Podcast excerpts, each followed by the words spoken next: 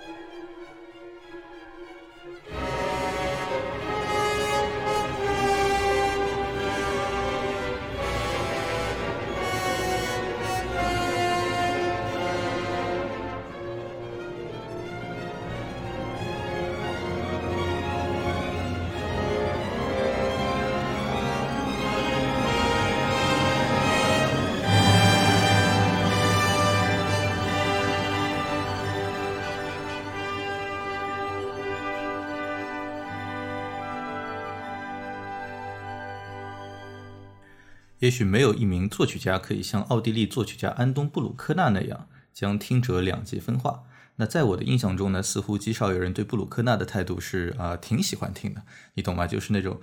啊我挺喜欢勃拉姆斯的啊，比比圣桑更喜欢一点，但是没有贝多芬那么喜欢啊那种可以在你心目中参与排序的那种喜欢。对大多数的乐迷而言呢，布鲁克纳在他们的心中的位置有两种，一种呢就是根本没有位置，听到曲荒了我都不会想到去听布鲁克纳。那在另外一些乐迷的心中呢，啊，包括咱俩啊，尤其布鲁克纳的地位则是极不寻常的，啊，不一定是至高无上吧，但是一定不可取代。那我认为今天听完我们今天开篇来自布鲁克纳第三交响曲的末乐章这一分多钟的节选，还能坚持到现在的听众们呢，也很有很有可能会加入我们啊，成为布鲁克纳的信徒。那这是我自己的观察啊，你觉得呢？看，哎，我觉得真完全是这样啊，就是我平时呢也喜欢在。江湖客达这种乐迷群里，对吧？对吧？然后围观各路大神的这种分享的内容，包括聊的话题啊，这种东西。那么在布鲁克纳的音乐上，的确两极分化是非常严重的。那喜欢的呢是恨不得将所有布鲁克纳交响作品唱片收集个遍，对吧？我其实也是从嗯这些唱片里无意认识了好多以前完全没有听说过的指挥家的名字，然后一听完就发现整个人都不好，完全可以理解啊，就是。但是他当然也有非常不喜欢的，不喜欢当然就是各种口诛笔伐，比如说他的九部交响曲，不就是一个交响曲写九遍吗？那听来听去呢，都是一个套路，无聊的要死。啊，对了，就算在专业的领域，比如在我的学校，在我们音乐学院里面，呃，可以说喜欢布鲁克纳交响曲的也是极少数。我还曾问过咱校一个教乐理非常呃厉害一个大牛教授啊。那么这个这名教授呢，常年他在呃旧金山交响乐团，他还写 program notes。然而在谈及布鲁克纳，却摆摆手摆摆手说：“他说哦，that's not my type of music。”他说这不是我所喜喜欢的音乐。貌似在我的学校里，好像就一个呃作曲专业的一个美国同学，在这方面呢，算是跟我有共同语言。然后该同学对于布鲁克纳也是非常的痴狂，啊，经常听到他一个人在琴房里情不自禁用钢琴弹。呃，布鲁克纳交响曲的片段，然后经常会谈论里面各种各样的 harmony 的运用啊之类的。Anyway，尽管布鲁克纳的音乐在每个人心目中他都有着非常不一样的地位，但是不可否认的是，他是十九世纪呃整个交响乐发展中无论如何也不能绕开的一个人物。呃，其实很多著名的指挥巨匠，他一定会在人生重要的时刻演绎布鲁克纳的交响曲，比如二零一九年呃退休的指挥大师。Bernard Haitink 在他的最后一场音乐会指挥了布鲁克纳的第七交响曲，给自己的音乐生涯画上了圆满的句号。其他的包括啊上世纪的卡拉扬啊，还有波兰的斯科罗瓦切夫斯基啊，还有那个。根特汪德等大师都在自己的音乐生涯的晚期着力演出布鲁克纳的交响曲啊，没错啊，呃，哪怕在更早一代的指挥家里，比如富特文格勒，他对布鲁克纳的投入也是非常出名的，对吧？他十九岁是第一次公开演出就指挥的是布鲁克纳的第九交响曲。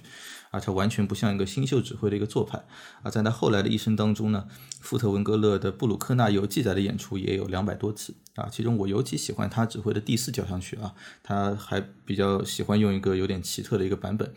这我们以后细说。另外一名如今已经不那么出名的指挥呢，是一个叫卡巴斯塔的一个指挥，我印象也是非常深刻啊。他是二战时期德国非常厉害的一名指挥，布鲁克纳忠诚的信徒。三十年代末呢，他成为了慕尼黑爱乐的总监啊。我觉得我们其实有机会也可以细细数一下慕尼黑爱乐的历任总监，真的这个乐团是牛到没有朋友啊。呃，但但由于这个卡巴斯塔呢，他是一名狂热的纳粹支持者。啊，写信的结尾必希特勒万岁。那因此呢，在战后这个反纳粹的审查当中呢，他没有通过，被停薪，并打成了 common labor 啊。然后呢，他就自杀了。他的录音呢，也从此是被埋没啊。呃，自杀之前，这个卡巴斯塔他曾写信恳求当局，希望再给他最后一次机会指挥布鲁克纳的第八交响曲。不过呢，没有得到批准啊，这是非常令人令令乐迷遗憾的啊。我觉得这也算一个准天鹅之歌吧。Thank you.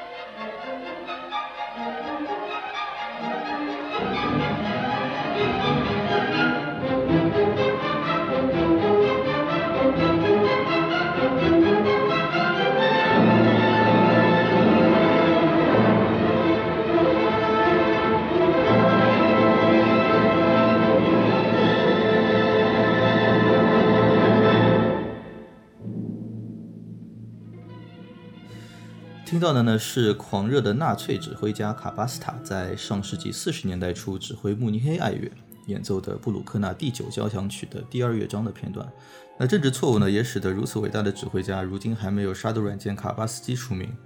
是吧？这个甚至播放的这张专辑啊，在 Apple Music 上面连他的名字都是被打错的。怪不得我当时搜不到。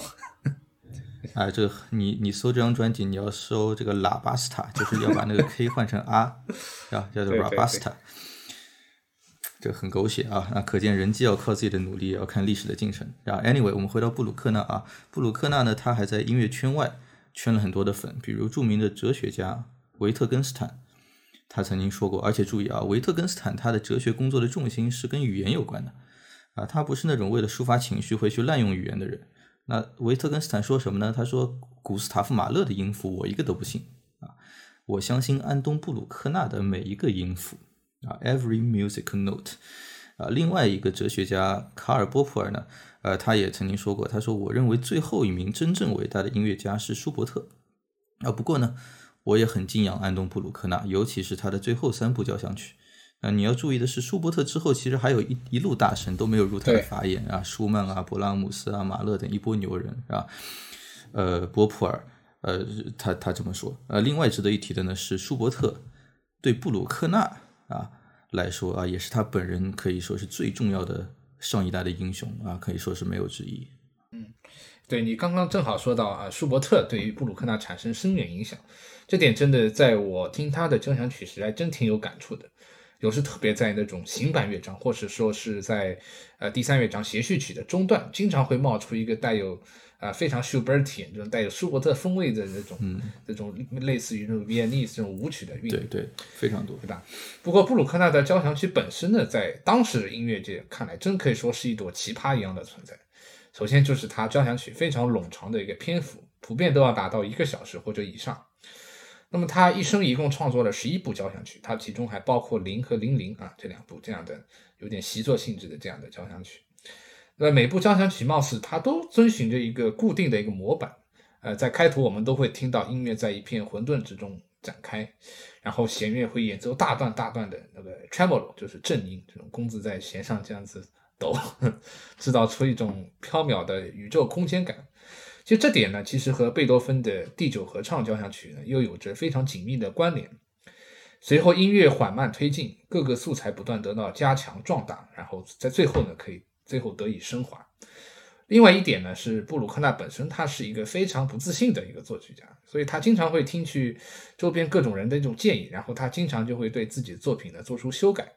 因此，今天我们在听他的交响曲呢，在节目单后面一定会标注，就是这个交响曲他用的是哪一年，然后哪一个乐谱的版本。那和他的交响曲一样，布鲁克纳本尊呢，他的确是一个极其不寻常的人啊，他身上有一堆说出来可以让人惊掉下巴啊，或者大跌大跌眼镜的一些。极端的人设啊，咱们今天肯定 cover 不完啊。比如说他极端虔诚的天主教信仰啊，他极端的不擅长跟人打交道啊。这里面非常奇葩的故事很多很多啊，我都有按耐不住想要分享一番啊。今今天我们介绍第三交响曲，要从他的一个非常重要的人设之一啊说起，就是在他的有生之年的绝大部分时间里啊，布鲁克呢他并非被作为一名作曲家。而是被作为一名极端厉害的管风琴师而为世人所知的啊！出生于上奥地利林茨地区的布鲁克纳呢，他年轻时经历了一番兜兜转转之后，他成为了是声望卓著的圣弗洛里安修道院的管风琴师啊！这个地方呢，和布鲁克纳的关系真的，用我们今天的话说，叫今天我以修道院为荣，明天修道院以我为荣啊！真的是这种感觉。就当时呢。呃，虽然我们现在提到圣弗洛里安啊，我们一般都会想到布鲁克纳，但是在那个时候啊，在这个音乐传统极负盛名的这个地方，还名不见经传的布鲁克纳呢，得以去驾驭这架极为雄伟壮观的管风琴啊！大家可以看一下我在 show note 里面拍的照片啊，我我每次去欧洲都会去那边朝个圣啊，就足见布鲁克纳他的功力。虽然我们现在呢，只能通过各路文字记载来体会布鲁克纳他的演奏实力。但是可以说，参考了我们所有能看到的文献之后啊，看我觉得把布鲁克纳的管风琴实力归为 godlike，应该可以说是丝毫不过分的。没错啊，如今我们在听他交响曲时，的确会很难想到他，呃，作为一个管风琴演奏演奏家的样子。但事实上呢，他的管风琴演奏水准呢是非常令人刮目相看的。呃，布鲁克纳从小就表现出非常高的音乐天赋。那么这点呢，他和其他作曲家也非常像。但不同的是呢，他对练琴，尤其是对管风琴的练习极其偏执。据说当时一天呢，他可以在这个琴旁边 坐上个十二个小时这么练啊。典型的是既有天赋啊，又有后天的努力。那么非常有意思的故事呢，说是在一八五六年，也就是布鲁克纳三十二岁的时候，他去奥地利的林茨面试做管风琴师。那么当时一共有四位面试者，都是当地小有名望的教师，或者说是管风琴演奏家。考试内容呢，据说是给出一个调，就随便给你一个调，然后给你一个主题，就需要你在管风琴上即兴演奏出一个完整的副歌。那么其他三位选手呢，不是演奏技巧拉垮，就是音乐理论知识实在是太有限了。唯独布鲁克纳在这两方面都游刃有余，驾轻就熟。那么根据当时的文件的记载呢，当时评委们对布鲁克纳的胜出是毫无意义，然后给他的给了他全票通过。呃，从此布鲁克纳也就获得了林茨大教堂首席管风琴的席位。你看，这种叫他在这个键盘上即兴演奏出一段副歌，或者说即兴曲啊，这种能力在音乐史上的记载里面，我认为除了布鲁克纳，还有就是巴赫大神，这两位是有很多传说在里面的。然后，因为你要做到这一点，你同时需要有很强的呃乐理的。知识作为基础，然后你的演奏天分、你的演奏技巧训练，再加上你的那种审美的这个趣味，这几个东西都要非常厉害，结合在一起，你才能够有很强的这种即兴演出的这个能力啊！所以我觉得这些故事真的是很能够说明布鲁克纳多厉害啊！他在林茨做了十二年的管风琴啊首席演奏师之后呢，啊，布鲁克纳他的内心开始萌动啊，他开始慢慢的发现。作曲仿佛才是他人生的 calling 啊，他是他人生的使命。其实他在圣弗洛里安好像就已经写完了自己的第一交响曲了然后他几经犹豫之后呢，他最终终于决定前往音乐之都维也纳。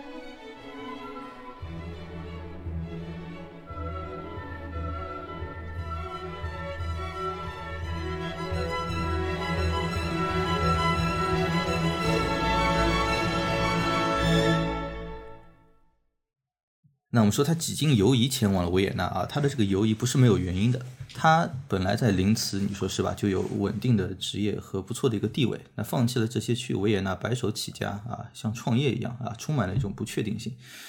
那事实证明，接下去在很长一段时间之内呢，他在维也纳真的是极为痛苦的啊。我们以后有机会详述啊。他在维也纳音乐学院拿着相当微薄的收入啊，教乐理。交管风琴演奏，那得到了当时在音乐界呼风唤雨的音乐教皇啊！大家准备好，就是这个人的名字又出来了啊，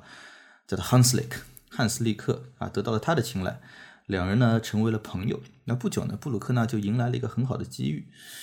呃，法国南西一架新落成的管风琴啊，即将开幕。那一场管风琴比赛将会被举行啊，用来庆祝这一时刻。而且这架管风琴的背景不简单，建造的出出自人的名单里还有像包括维也纳哈布斯堡王朝的皇帝和皇后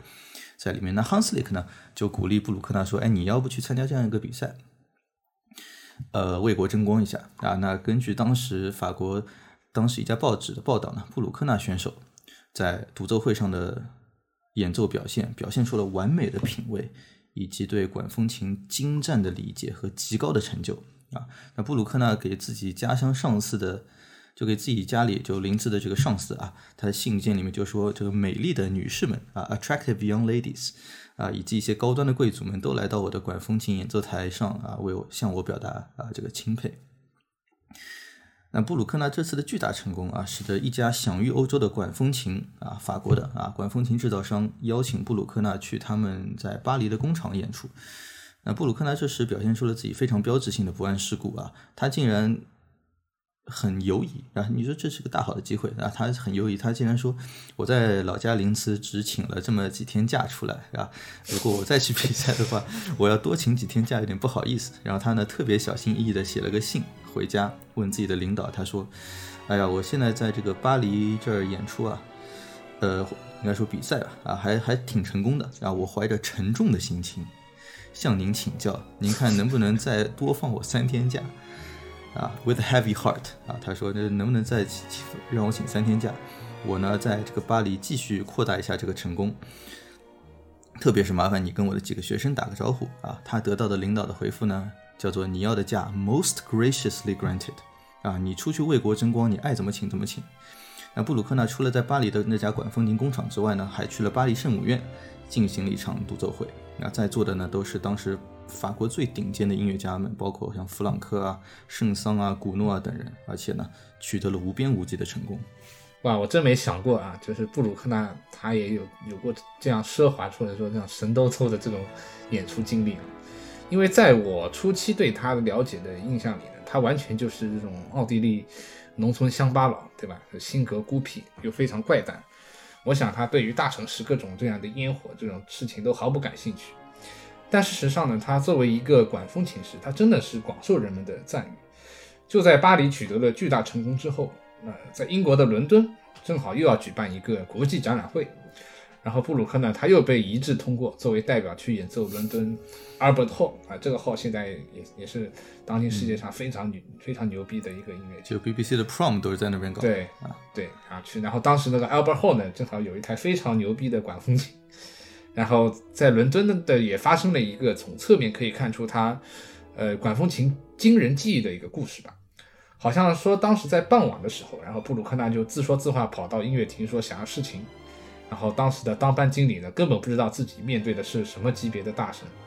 就就跟他说：“哎，这个现在供给管风琴的蒸汽已经不多了。”啊，就当时的管风琴它是需要那个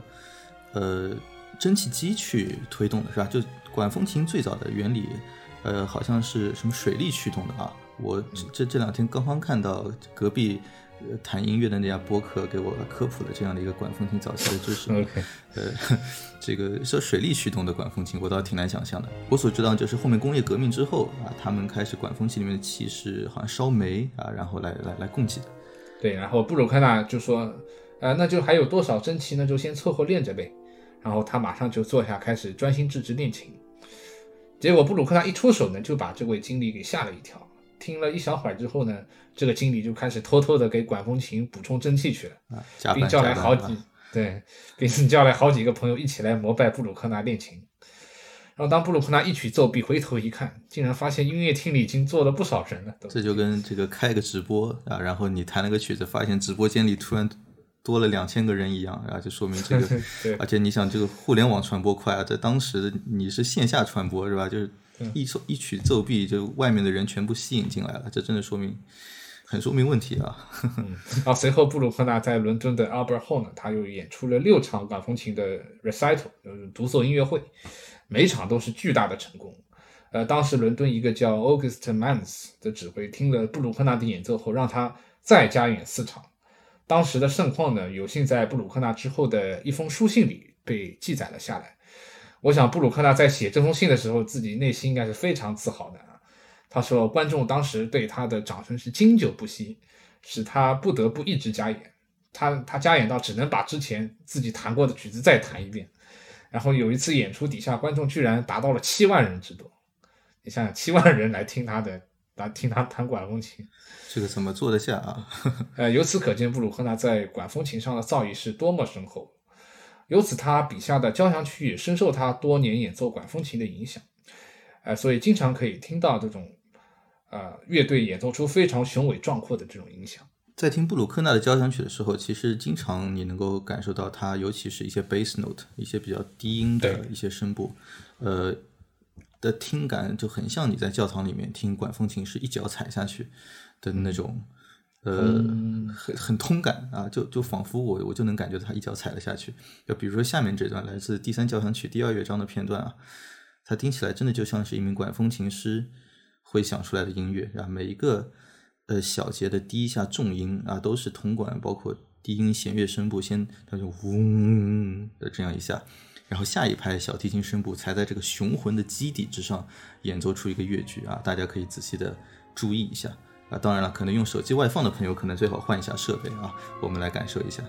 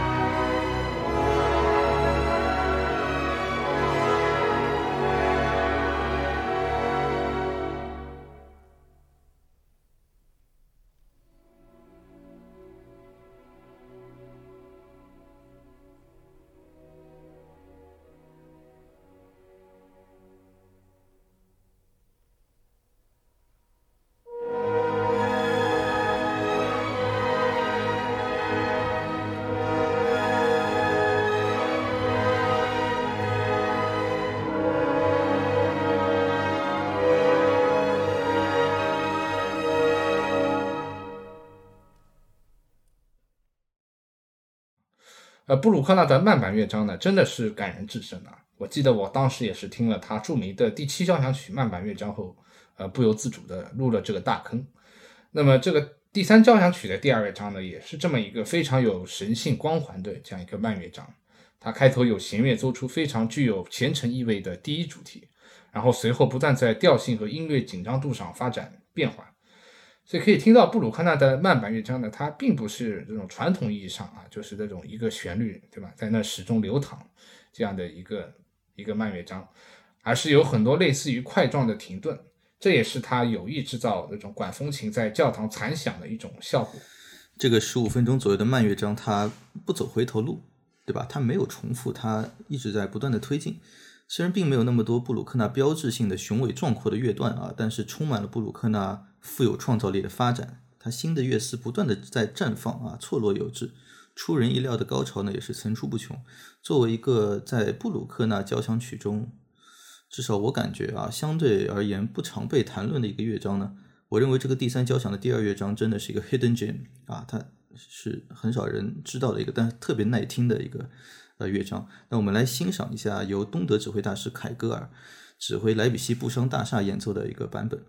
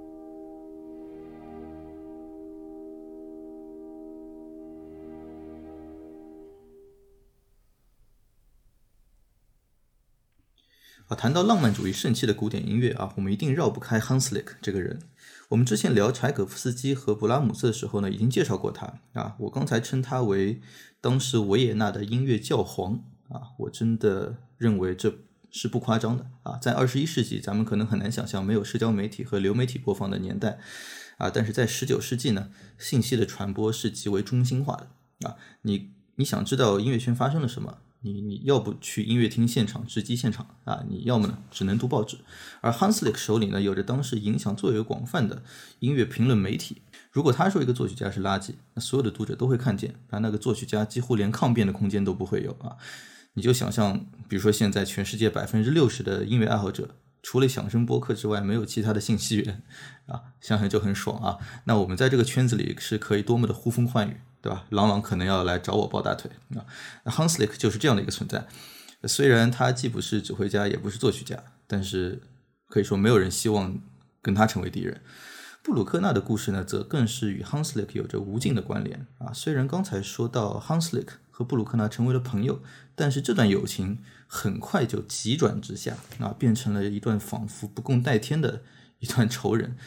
这里面有两个原因啊。第一个原因呢，要从当时欧洲文艺界的另外一名巨咖说起。那这个人呢，就是影响力震动了文学、哲学等多届的歌剧巨匠兼著名人渣啊，瓦格纳。长话短说呢，就是瓦格纳和李斯特啊所代表的音乐，在那个年代是象征着所谓的未来的音乐啊，New Music，the music of the future 啊。而 Hanslick 呢，则更偏爱直接继承了莫扎特、贝多芬等德奥传统血脉的音乐。那因此呢，勃拉姆斯。呃，与 Hanslick 可以说是惺惺相惜。那同样重要的是，Hanslick 还有着犹太血统，而瓦格纳则是著名的咱们所谓的 anti-Semitist 啊，是眼里完全容不得犹太人的啊，跟希特勒。所以希特勒咱们知道很崇拜瓦格纳。那因此呢，当时以拜罗伊特为老巢的瓦格纳一派，我们称之为叫做 Wagnerian 啊，和维也纳以布拉姆斯与 Hanslick 为首的一派人呢。就形成了当时德奥音乐版图上的 dichotomy 啊，就是可以说针锋相对、势不两立啊。他们之间的对立就跟现在美国的民主党、共和党一样啊，可以说是政治覆盖了艺术本质的。而对正在苦苦寻求在维也纳立足的布鲁克纳啊，这样一个非常可怜的不谙世故的乡巴佬来说呢，非常可怕的是，他在维也纳犯了一个巨大的政治错误。他呢是一个瓦格纳的信徒。那么瓦格纳呢，真的是在布鲁克纳的艺术生涯中，他有着非常重要的影响。哎，其实我们呃今天欣赏到的这部第三交响曲呢，它有个 nickname，有个呃这样的算是个小标题嘛，就叫瓦格纳。然后在一八七三年时候呢，当时瓦格纳在拜罗伊特正在筹备他的呃那个史诗巨作啊《尼伯龙根的指环》系列的首演。啊，布鲁克纳呢也前往，并终于得以见到了他自己多年的偶像，并把自己已经创作完的第二和第三交响曲拿出来，呃，想请瓦格纳呢自己选择，然后作为一个被体现的礼物。瓦格纳呢非常热情地接待了布鲁克纳，还给他倒了一杯啤酒，这让布鲁克纳受宠若惊。在之后布鲁克纳的书信里，他曾写道：“你能想象瓦格纳大师给我倒啤酒喝吗？” 我不知道他是更喜欢瓦格纳还是更喜欢啤酒啊？因为我知道布鲁克纳其实也很喜欢喝啤酒。但是随后呢，瓦格纳便开始啊看布鲁克纳拿来的交响曲手。瓦格纳他是一个非常自负高傲的人，对吧？所以对当时在作曲上还完全名不见经传的布鲁克纳呢，应该是不抱什么特别大的指望的。我猜测瓦格纳当时很可能只是带着一个笼络一个新的马仔啊的一个心态呢，他才接过了布鲁克纳手里的这两部交响曲。而且据说他在看完第二交响曲之后呢，也没有特别的 impressed 啊，他没有特别喜欢。但是他对第三交响曲表现出了很高的兴致，并且呢，对布鲁克纳表示：“OK，你可以把这个第三交响曲提现给我。”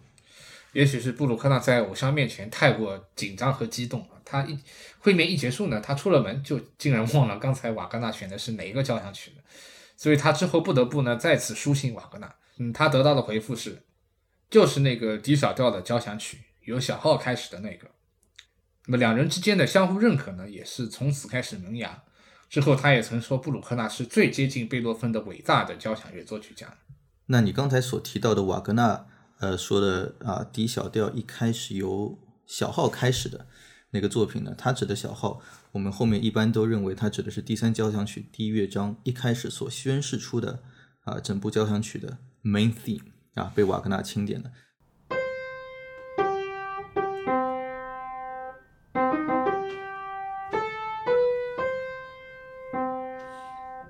这毫无疑问是萦绕着整部交响曲的一个主题啊。它呢从一开始从混沌当中带着一股神秘气息浮现了出来，呃，一直到第一乐章后面极为汹涌甚至不祥的一种重现啊，一直到第四乐章的最终尾声啊，我听完整个第三交响，我真的是赞叹啊，这几个简单的音符在大师的笔下是。啊，如此具备无止境的生命力，对吧？我们来听一下这个主题在作品当中的几次出现啊，就是瓦格纳钦点的这样一个主题。首先呢，是你刚才提到过的第一乐章的开始，这个主题从一片混沌的弦乐当中露出了端倪。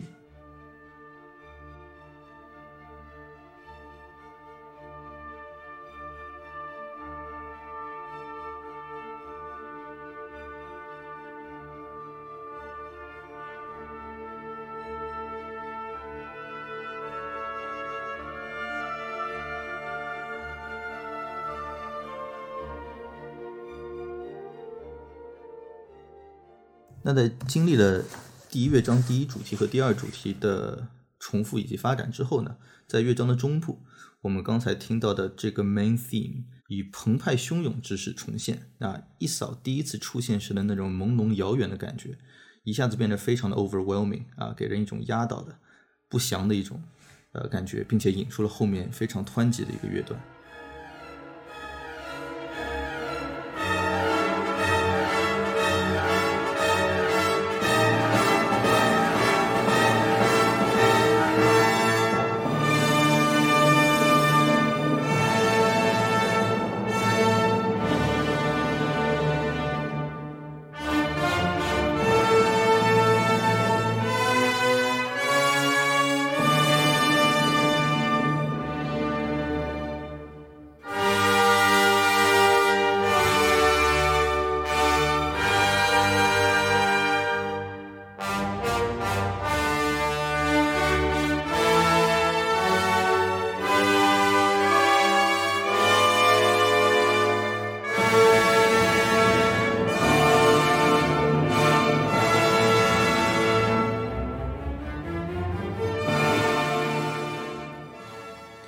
第一乐章的结尾呢，也是在这样的一个主题之下收尾，达到了一种前后的呼应。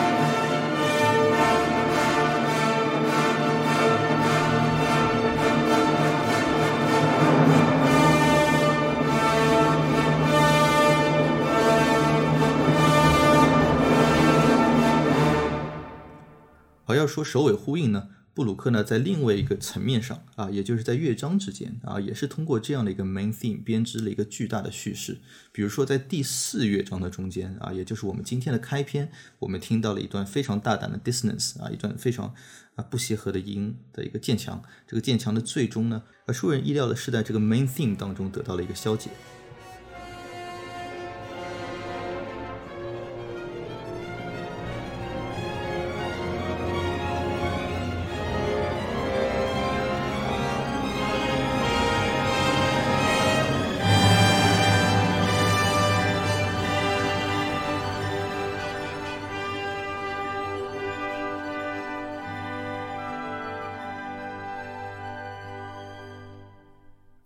而在整部交响曲的最后，布鲁克纳也是将这个主题最终发展成了一段绚烂璀璨的乐段啊，仿佛他在经历了这整个交响曲的 quest 啊一段呃探索之后，终于找到了自己的归宿，涅槃重生一般。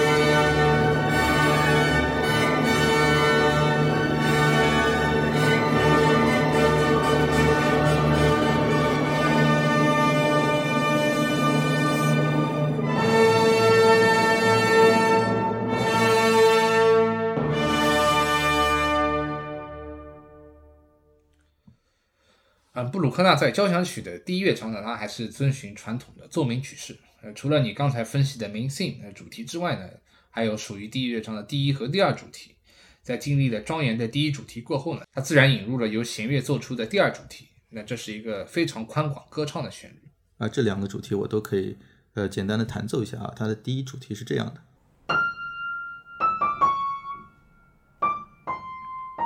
啊，它第一次出现就很有力啊。而接下去所出现的那个，你刚才所提到非常宽广的啊，有歌唱性的一个第二主题是这样的。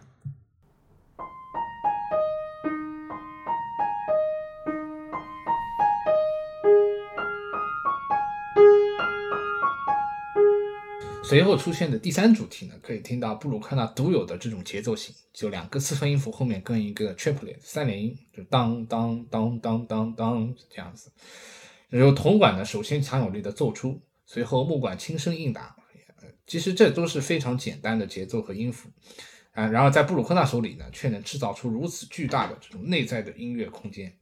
我想在音乐厅现场聆听，更是一种灵魂的洗涤。这便是聆听布鲁克纳交响曲最大的魅力了。那关于布鲁克纳第三交响曲还有很多可以聊的啊。我们今天篇幅所限呢，也只能聊到一半。下期节目当中，我们会继续聊一下呃这部伟大的作品以及它背后。还有不少耐人寻味的故事。那今天最后呢，我们一起来完整的欣赏一下布鲁克纳第三交响曲的第一乐章，依然是由凯格尔指挥，莱比锡布商大厦乐团演奏。